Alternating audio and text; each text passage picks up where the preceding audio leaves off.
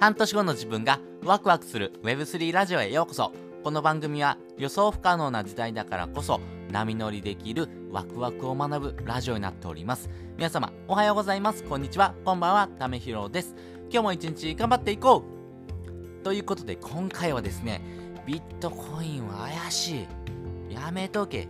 やめとけっていう人がですね、思うですね、2つの心理についてですね、お話ししていこうかなと思います。まあね、ビットコインっていうものはですね、えー、まあ現実社会でないですね、お金になりますんで、まあ実際のですね、お金のやり取りというところ、そして仮想空間のですね、お金になりますんで、まあこれ怪しいよねって思う人もですね、正直いると思います。まあそういった人がですね、どういう風な心理でいるのかというところをですね、えー、私自身もですね、考えてみたので、多分この2つの心理になるのかなと思いますんで、えー、先にですね、この2つの心理についてお話ししていきます。1つ目、ずるい。2つ目、すべて騙されているということです。それぞれ解説をしていきます。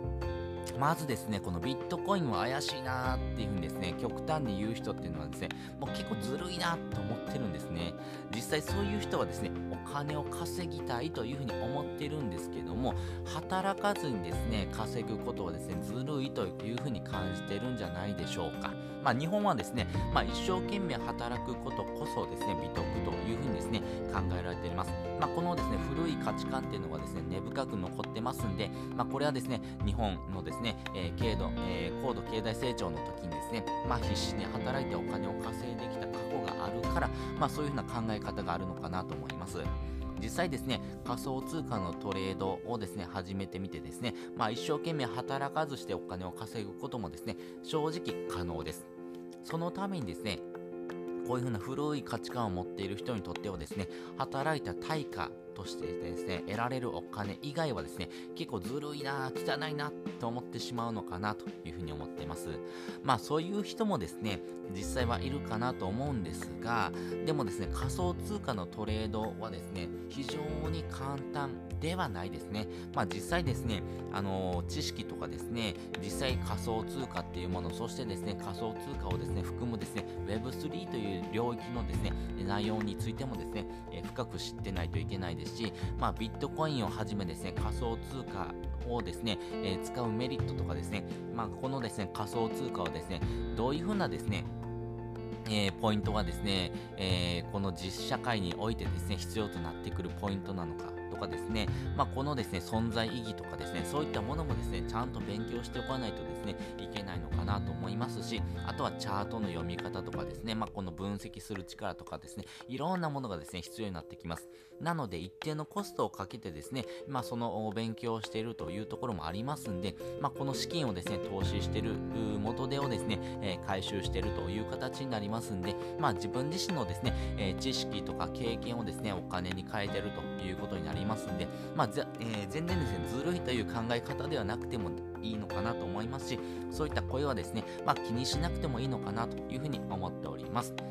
2つ目、すべて騙されているということなんですけど、これ日本人あるあるかなと思うんですけれども、よくわからないものは全て怪しいと捉えがちです。まあ、知らないものに対してですね、えー、自分自身にとってもですね、身近でないもの、まあ、そういうようなものはですね、どうしても不安を感じてしまいますし、まあ、そういったものをイコールですね、怪しいというふうに思ってしまうんですね。まあ、詐欺や、えーえー、騙されてるえー、これはですね、えー、宗教じゃないのかなとかですね、まあそういうふうにですね、思ってしまうというところがあります。まあ仮想通貨以外もですね、まあこういうふうなですね、考え方を持っている人も非常に多いのかなと思います。まあネットビジネスをはじめですね、クラウドファンディングとかですね、こういう横文字に対してですね、特にですね、えー、この拒否反応をですね、示す人はですね、結構多いのかなと思います。まあそういった人はですね、仮想通貨やめときは危ないから、ちょっとやめなさいよって言うんですけども、なぜやめるのかを深くですね、意見を深掘ってみるとですね、実はですね、仮想通貨のことをそれほども理解してないからこそですね、まあ、なんとなく怪しいよねとかですね、まあこういうようなものってですね、え、一定のですね、上辺のですね、情報だけをですね、吸い上げてるからこそですね、あ仮想通貨ってですね、まあお金なくなっちゃうかもしれないよとかですね、借金するんじゃないのとかですね、まあ自分自身ですね、持たないお金に対してのですね、不安っていうのもあると思いますんでね、まあ自分なりのですね、えー、勉強とかですね、理解というところをですね、ちゃんとしてるのであればですね、非常にですね、いいのかなと思うんですけども、このですね、日本人は勉強しないっていうのが有名です。まあ、あの、社会人のですね、えー、平均の勉強時間が6分って言われてます。まあ、6分なので、えー、平均ですよ。平均6分なので、まあ、勉強してない人がですね、まあ、ほぼ4割ぐらいいるのかなと思います。なので、自分自身のですね、えー、内容もそうなんですけども、人がですね、こういうふうなことを勉強してるっていうのもですね、やっぱりですね、あの自分の価値を上げていくためには必要なことなんですけども、それをせずですね、お金を稼ぐっていうことをですね、邁進しているような日本人はですね、結構こういうことを言いがちだなというふうに思ってますんでね。